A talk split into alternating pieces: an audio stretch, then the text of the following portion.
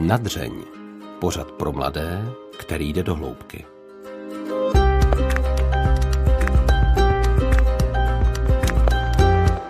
U poslechu dalšího dílu pořadu Nadřeň vás vítá Ondřej Havlíček. Pro svůj první rozhovor jsem hledal člověka, který by dokázal dobře formulovat něco jako návod na život. Došlo mi, že nedávno jsem vlastně někoho takového potkal. Bylo mi jasné, že chci, aby jeho myšlenky slyšeli i ostatní.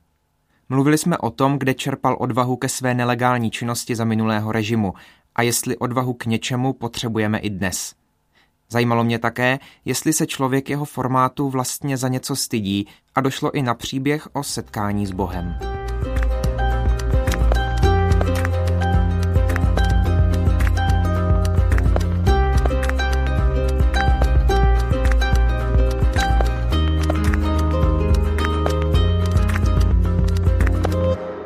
Dnešním rozhovoru budu mluvit s publicistou, taky spisovatelem, mediálním odborníkem, vychovatelem a pedagogem Jiřím Zajícem. Dobrý den. Dobrý den.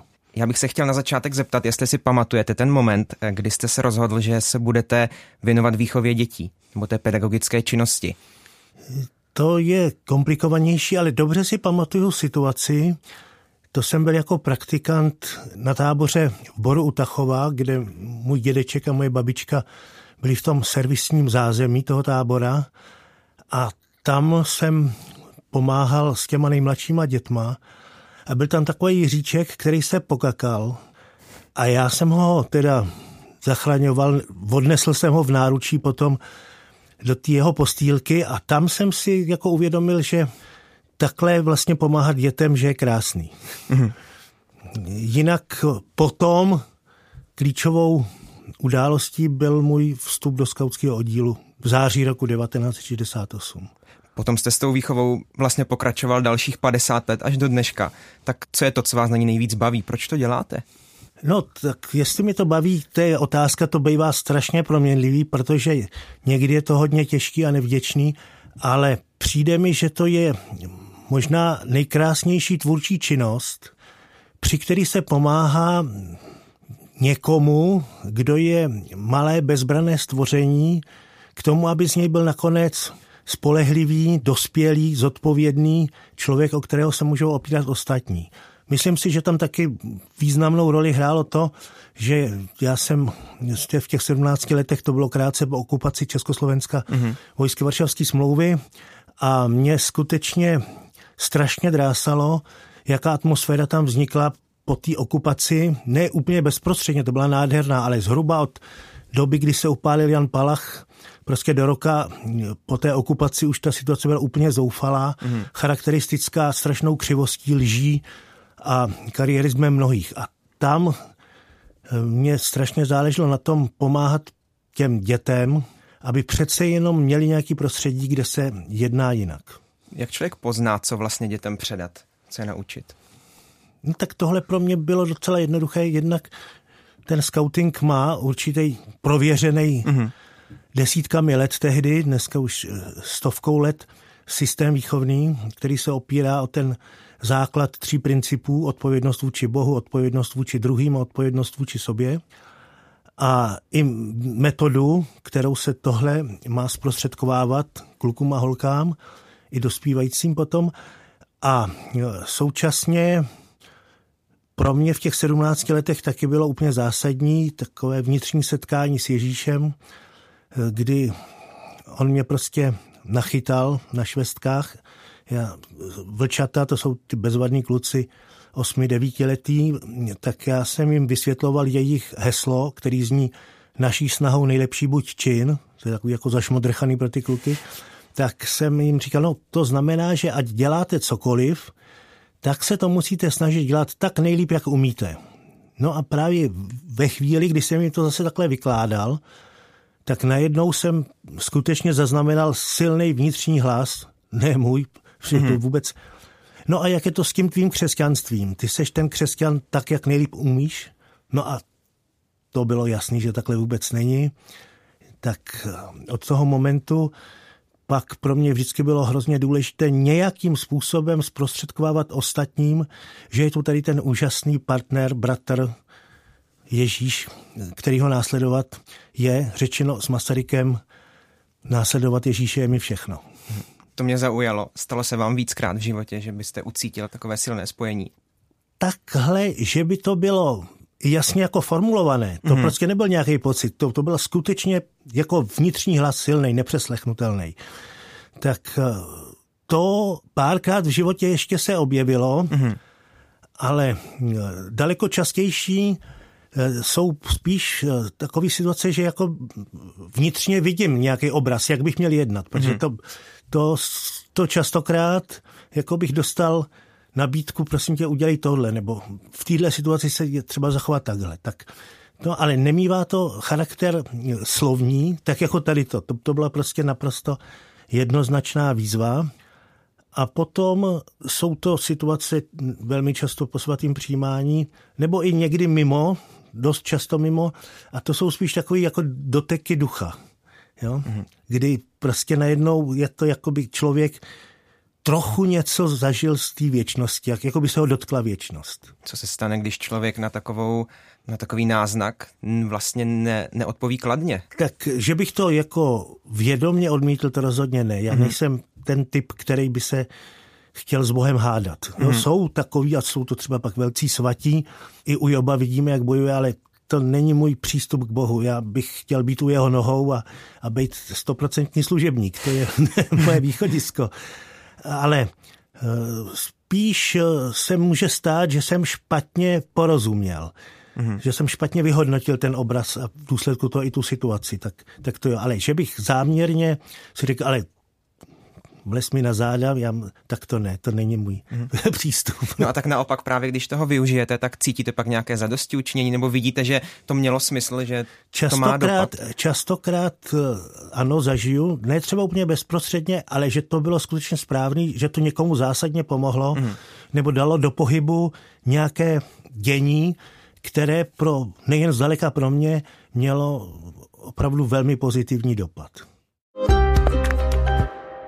Vy mimo jiné spojujete to svoje téma výchova s druhým svým tématem, a to jsou média. Přednášíte mm. taky na téma výchova v dnešní mediální společnosti. Mm. Tak co je potřeba ve výchově změnit, aby dnešní rodiče, vychovatelé, učitelé připravili svoje děti, případně studenty na život v době, ve které média hrají tak zásadní roli? No to mi pokládáte skutečně zásadní otázku. Já to vezmu tak jako chronologicky, ale současně to má i určitou kvalitativní váhu. V první řadě je potřeba, aby dětem, když je jim rok, rok a půl, dva, někdo skutečně vyprávěl. Aby si je vzal na klín mm. a buď jim něco krásně přečetl, nebo jim vyprávěl. To bohužel dneska nesmírně chybí, ale to je cesta k tomu, aby za A to dítě se naučilo soustředění. Soustředění je dneska velmi nedostatkový zboží mezi dětma, ale dneska už i dospělými, furt si jako hrajou s těma svýma digitálníma hračkama a v důsledku to jsou permanentně rozptýlení. Takže to je první. Číst a vyprávět dětem. Rozhodně ne je předhodit před notebook nebo před nějaký jiný zařízení, kde sledují ty typické scénky dnešních televizních seriálů jako pro děti, kde je to jeden gag za druhým, je to strašná legrace, ale ve skutečnosti je to nesmírně plitký a hmm. ani neumožňuje to těm dětem pochopit ten příběh. Takže to je první věc. Druhá, i díky tomu vyprávění a dobrým pohádkám se děti naučí rozlišovat dobro a zlo. To je nesmírně důležité, protože to je vlastně start probuzení svědomí. I ve skautských oddílech se dneska nachází spousta dětí, které přijdou v těch eh, sedmi, osmi letech a nerozlišují dobré a zlé. Rozlišují jenom hodí se mi, nehodí se mi. Je to výhodný, nevýhodný. Ale ne dobro a zlo. A bez toho se v podstatě nedá v tom mediálním světě dobře orientovat. Takže to je druhá. Třetí, to už je tak jako v tom školním věku, aby děti četly. Protože jenom díky četbě se člověk učí logické struktuře světa a jazyka. No a potom e, čtvrtý krok je to učit děti, že je veliký rozdíl mezi tím, co vidí v televizi, na internetu, v kině a skutečností. že skutečnost je něco úplně jiného než obraz skutečnosti, který zprostředkovávají média. A že vždycky, když nám někdo něco zprostředkovává skrze média, tak dokonce i kdyby nás nechtěl jakkoliv napálit, oklamat a co nejlíp nám to zprostředkovat, tak stejně nám vždycky zprostředkovává jenom velmi úzký výsek. Mm-hmm. Takže tohle to vidím jako čtyři základní kroky, pak můžeme to ještě rozvést, ale bez těchto čtyř kroků není v podstatě možný dobře připravit člověka na to, aby se orientoval ve světě médií platí to i pro dospělého člověka, protože třeba právě pořad nadřeň, pro který teď natáčíme tento rozhovor, tak je určen hlavně vysokoškolákům.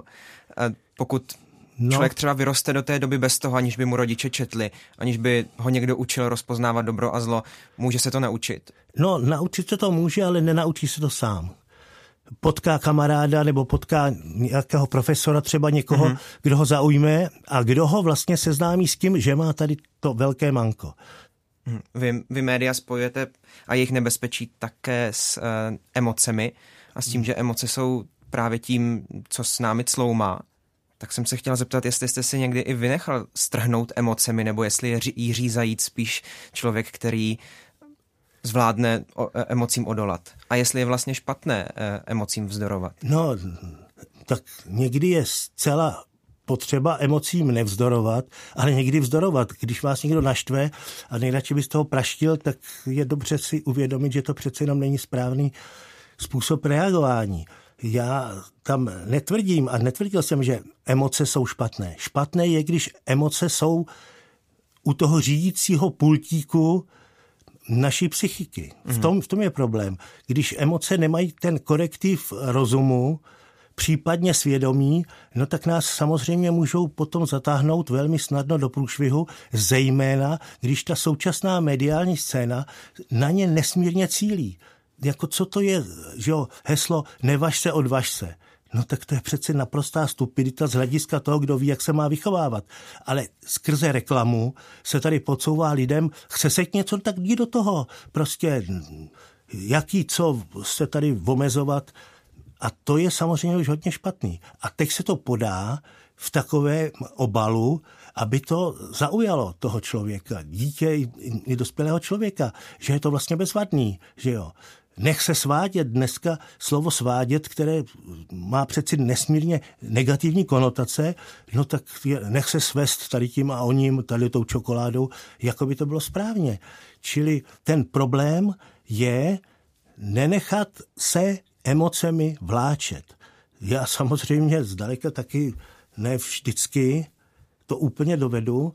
Jsou tak emoce, když já vidím například uprchlíky, zejména ty děti, tak brečím.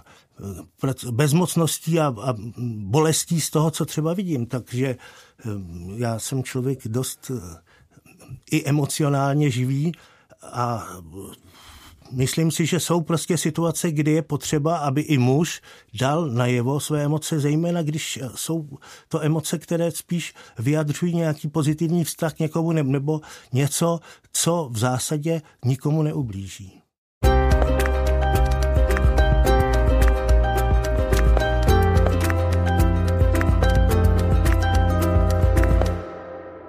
Vy jste od roku 1968 vedl skautský oddíl, přesně řečeno vlčáckou smečku. Ano.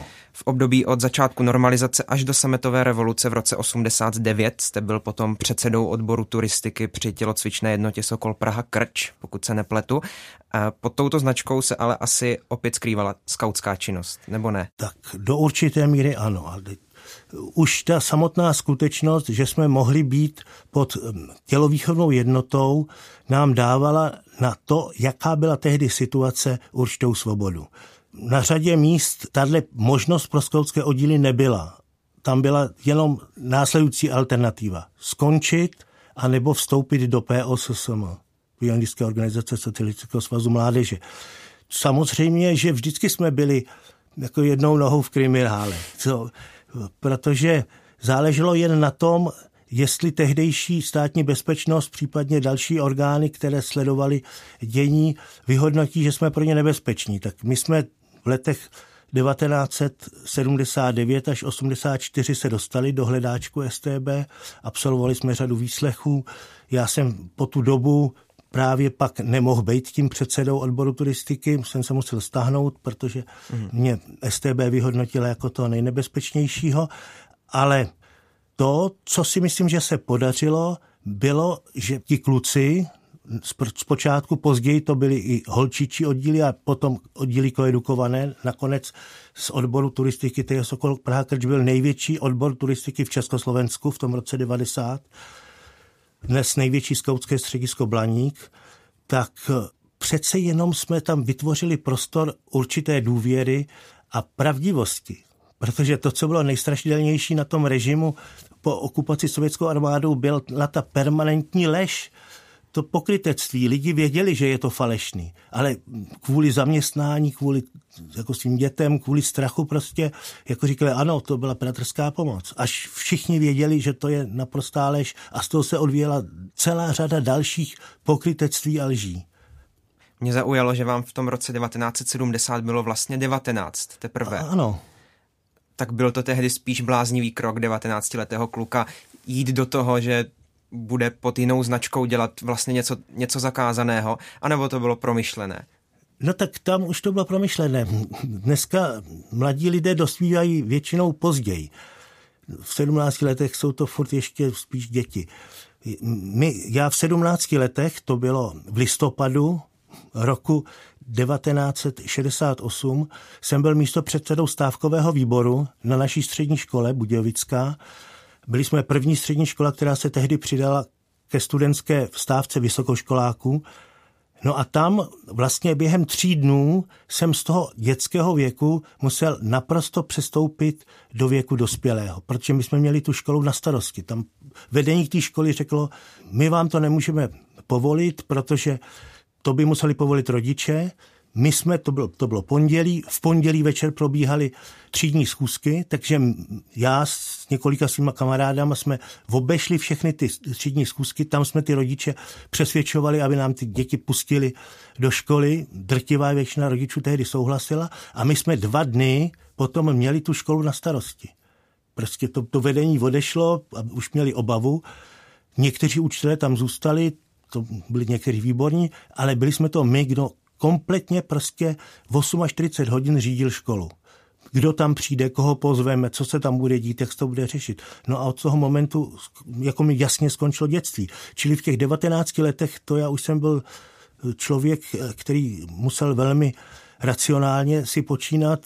Tehdy jsem taky si zvolil matematiku, která mě vůbec nebavila, ale že to byl předmět, který měl šanci, že budu moc vystudovat a třeba se tím živit, i když mě zajímala sociologie, pedagogika.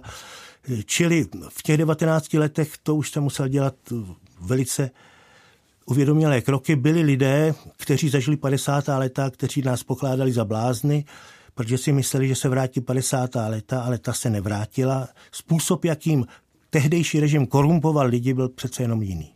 Mě by zajímalo, z čeho jste teda čerpal odvahu tehdy jednoznačně z důvěry v Boha. Bez toho bych do toho vůbec nešel. Já, ne, já nejsem mm. ten člověk. Po roce 89 mnozí říkali, ano, no to, bylo, to byl adrenalín a to bylo vlastně strašný dobrodružství, ty STBáky klamat. Tohle vůbec není můj případ. Já bez toho, že bych důvěřoval, že teda nějakým způsobem spolupracuju s Bohem a že on to pokreje, tak to já bych do toho nešel, protože zejména z počátku v těch 70. letech to opravdu vypadalo úplně beznadějně. Jako lidé se lámali jako třístky eh, charakterově. Takže my vydržíme, to nebylo vůbec pravděpodobné a skutečně my jsme třeba měli obavu, že odposlouchávají naše telefony. Vůbec jsme netelefonovali, všechno jsme pěšky chodili a tak dále. Vyřešili to tím, že nám tam pak stačili svou agentku mezi eh, ty starší. Ale jednoznačně to, proč jsem to byl schopný dělat, byla moje důvěra v Boha. To bez toho vůbec ani náhodou. Znamená to, že jste se potom nebál, nebo jste se bál, ale měl jste u sebe Boha?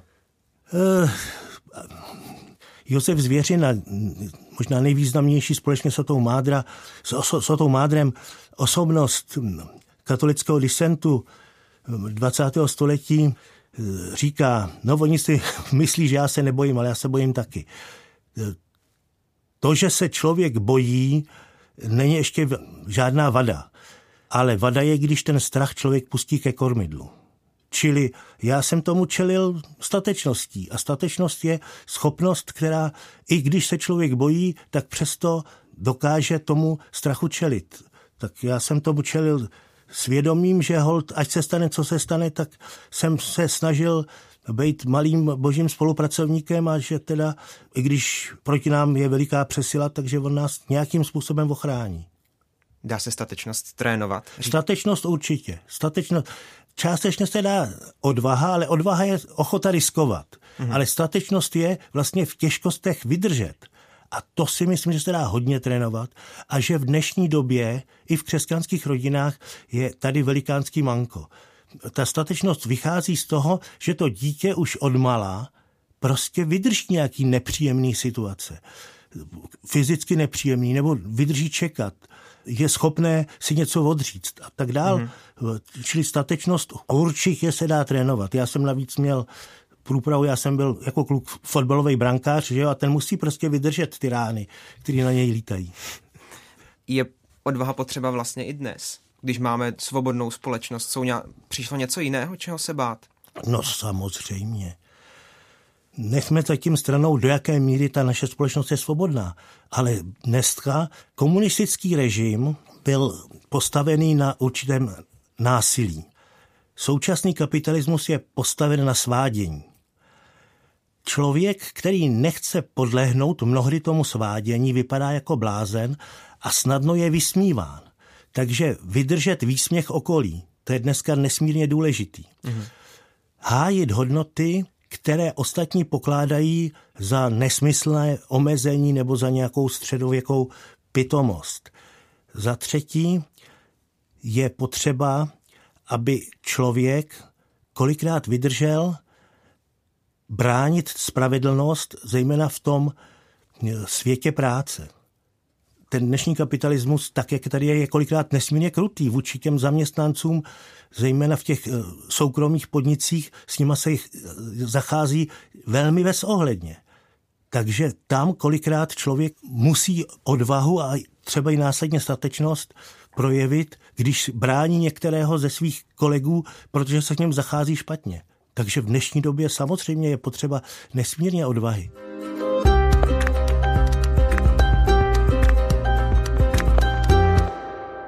Jak už jste říkal, vy jste vystudoval numerickou matematiku na, hmm. na Matfizu v Praze. Podle vašeho porevolučního působení eh, v médiích a taky v práci s dětmi, ale předpokládáme, vy sám jste to konec konců už zmínil, že to asi nebyl vysněný obor. To nebyl v žádném případě. Ale byl jsem pak velmi vděčný, že jsem tu matiku vystudoval, protože já jsem desítkám kluků i holek z těch našich oddílů jsem jim pomáhal při přípravě na maturitu, na přijímačky na vysoké škole nebo i přípravy na zkoušky na vysokých školách. Takže zpětně se to ukázalo zpětně vlastně se to přínosné. ukázalo nesmírně přínosný, to byla skutečně vlastně boží cesta a rovněž to skáznilo mé myšlení. V tom je matematika úžasný propedeutický předmět, který vás přinutí k tomu, abyste mysleli přece jenom pokud možno správně. To znamená, uvědomili si, co jsou předpoklady a jak z těch předpokladů pomocí logických pravidel vyplývají důsledky. Naučilo vás studium na vysoké škole i něčemu jinému než těm znalostem z oboru? No naučilo mě, to byla velká škola důvěry pro mě, protože ten, kdo ví, jak vypadá život skautského nebo i turistického dneska woodcrafterského vedoucího v době, kdy běží hlavní zkouškový období, to znamená konec května, červen, No tak v tom období samozřejmě každý vedoucí připravuje tábor a nepřipravuje se na zkoušky. Takže já jsem všechny zkoušky dělal vlastně až na ty nejposlednější termíny a takže už bylo buď ten, tu zkoušku udělám, nebo mě vyhodí. Tak to, to byl velký boj, tak to mi naučila rovněž škola. A potom mi naučila ještě jednu věc. V žádném případě nepokládat děvčata za intelektuálně méně cená. Mm-hmm. Tam v prvním ročníku se mnou studovala opravdu nádherná blondýna, přirozená. Jo? A ty keci o blondýnách, jaký jsou vlastně poněkud eh, ducha chabého, ona perfektně vyvracela. Ona vycházela z tý zkou, té zkoušky, z který já jsem tak tak měl trojku a ona měla jedničku. No, takže tam jsem se i naučil, potvrdil jsem si, že děvčata podceňovat z hlediska jejich intelektuální kompetence je naprostá blbost. Když se ještě vrátíme k tomu, čím jsme začali, tedy k výchově, dalo by se zhrnout to, co jste chtěl vždycky mladým předat, mladým lidem, dětem, eh, mládeži ve své výchově třeba do, do pár rad? Jde to vůbec? Jde celá výchova zhrnout do pár rad? Ale tak do několika rad možná, že jo. V první řadě dobře vychovávat může jen ten, kdo ty děti má rád. To je prostě nezbytná podmínka nutná. Potom dobře může vychovávat jenom ten, kdo nad sebou sám uznává nějakou autoritu. Pro mě je to autorita otcovská boží. To v tom křesťané mají ohromnou výhodu, že mají vzor toho, jak má vlastně vypadat autorita. Protože bez toho, že člověk na sebe vezme službu autority, nemůže vychovávat. A to, co má zprostředkovávat těm dětem, je především odvaha k tomu být dobrý. Protože ta praxe kolikrát vypadá tak, že se vyplatí lhát, že se vyplatí vlastně se tvářit, že nevidím, že se někomu ubližuje, že se naopak vyplatí nějakým křivým způsobem si vymoct nějaké postavení nebo nějaký majetek. A výchova ale musí jasně ukazovat, i když to takhle vypadá, tak služba pravdě a lásce, což je hlavní nasměrování skautů, je to, co má opravdu smysl. To, co nakonec vítězí. I když to vypadá, že je to kolikrát cesta zbytečně nebo zbytečně těžká nebo málo efektivní. Ne. Základ toho je přesvědčení, že stojí za to stát na straně dobra. A dneska vychovatel má poskytovat oporu dětem a mladým lidem k tomu, aby měli odvahu stát na straně dobra. Vychovatel je určitě také vzorem? No, velkým mnoha dětem. Právě. Právě a to dneska častokrát vidím u těch mladých vedoucích našich, že si to tak jako neuvědomují a, a když to uvědomí, tak z toho dostanou strach.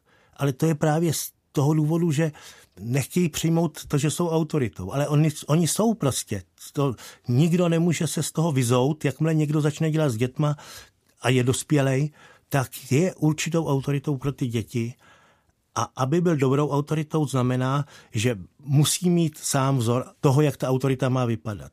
Tak mohl mít on sám skvělého učitele, profesora, rodiče, ale dlouhodobě si myslím, že vlastně jediná autorita, která opravdu tady nosná, je ta autorita boží, která je dostatečně pevná a současně nekonečně laskavá.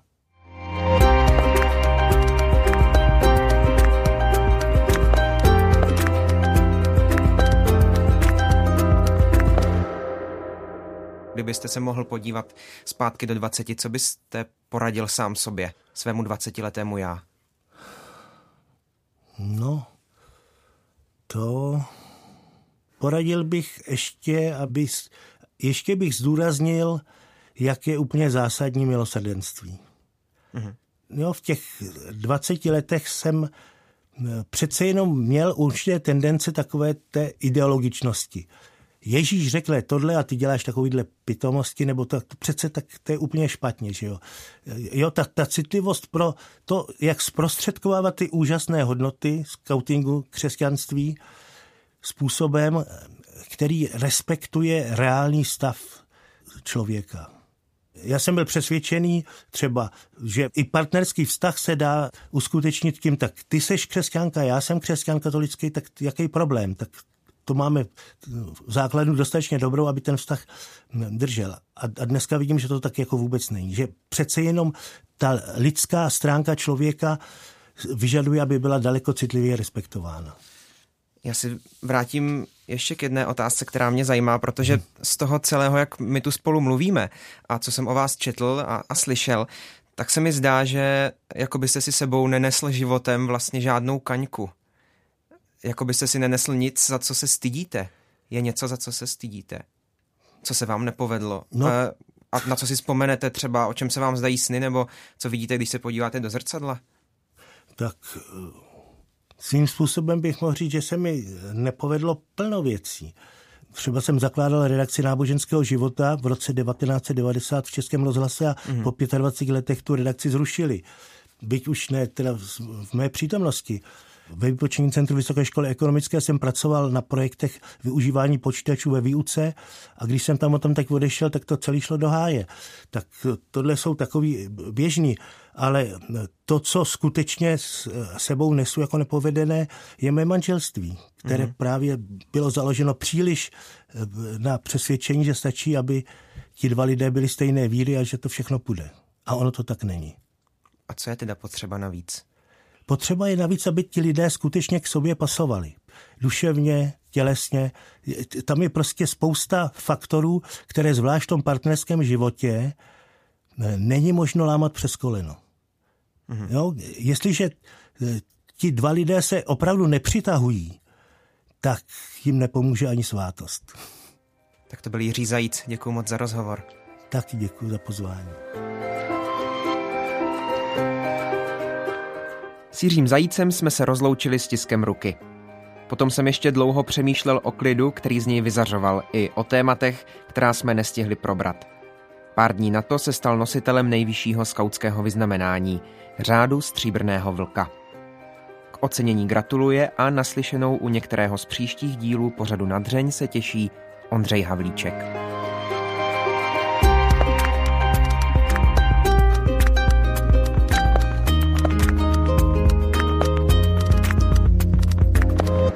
Podcast Nadřeň vzniká na Radiu Proglas, které žije z darů posluchačů. Pokud nás chcete podpořit, budeme rádi.